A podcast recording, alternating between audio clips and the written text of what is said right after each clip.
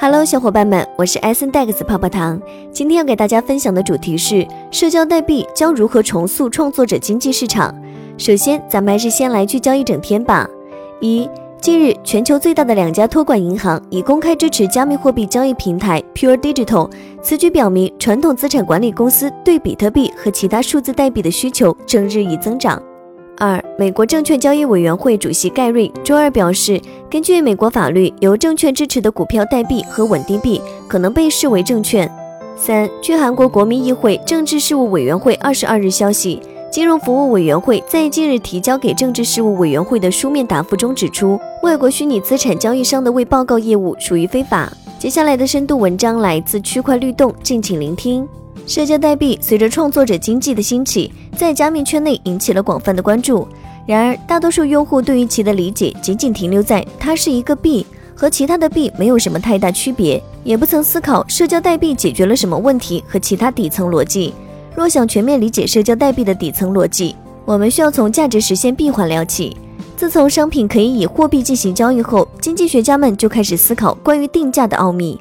而价值被普遍泛指为商品与服务相对价格的通用表述，而万物实现价值闭环时，都需要经过三个步骤：价值的创造、传递及捕获。价值的创造是价值产生的本体投入相应的生产资本，通过不同的交互活动生成并产出价值；而价值传递是通过载体将价值从生产端传递至受用端，最终的价值捕获决定了最终价值效应的分配。从价值创造角度来看，个体的价值创造分为两类。一类是通过其自身资源，以个人为运营实体，独立实现价值创造；第二类是通过加入组织，发挥个人相对优势，与其他个体进行分工协作，将资源聚合，以达到效率最大化。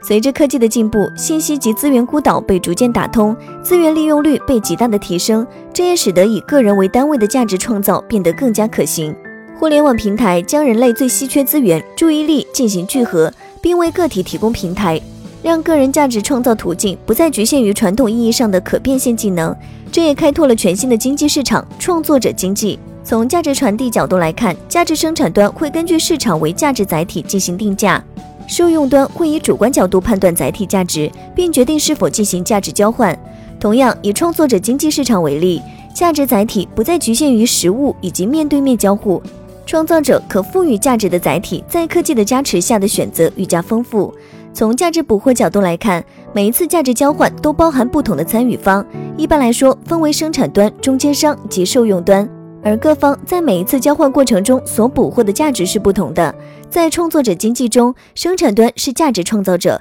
中间商为各类平台及服务商传递价值，而受用端是最终价值交换的终端。这三方最终都会进行不同程度的价值捕获。价值创造者需要通过价值载体将价值传递至受用端，并最终进行价值交换，以覆盖价值创造成本。过程参与各方完成价值捕获。然而，在 Web 2.0的世界中，这一闭环受到了不同程度的限制。从价值创造端来看，现今价值创造模式的局限性极大，创造者只能将自身固定时间内创造的价值以特定的方式进行输出，价值受用者也只能以特定的方式进行价值交换。例如，主播只有在开播时，粉丝才能以平台特定的方式进行打赏；再比如，短视频或文字创作者只能以特定输出载体进行创造价值，而受用端根据单次所产出价值决定是否进行价值交换。因此，价值创造个体无法全方位释放价值，且至少无法对价值进行连续性价值发现及捕获。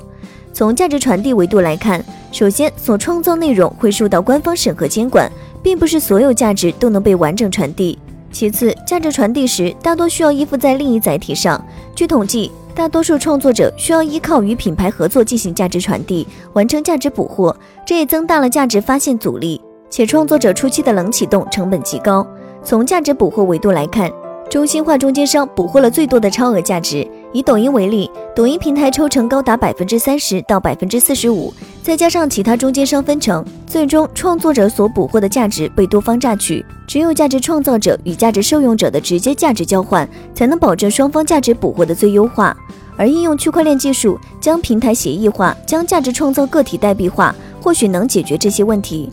那么，社交代币是如何实现重塑创作者经济价值闭环的呢？首先，社交代币让价值创造个体所创造的价值可被市场持续性定价，这也就意味着，价值创造者可根据社交代币价格判断其创造的价值是否有效。市场对创造者创造价值的主观判断，可将创造者资源分配最优化。其次，社交代币为价值增添了流动性，这使得价值创造者个体成为了一个可投资标的。且由于价值创造个体在持续性创造价值，这也使得社交代币成为了权益类资产。当社交代币代表着个人的权益时，那么社交代币使用性的想象空间就是无限的了。同时，社交代币让价值创造者可以获取早期资金。前期的冷启动成本可以通过发行社交代币完美解决，且市场会对价值创造的价值进行初步判断，筛选出优质标的。最后，社交代币可以将受众群体延伸至全球。相比于 Web 2.0平台的地域化资源割裂，社交代币将全球资源进行了整合，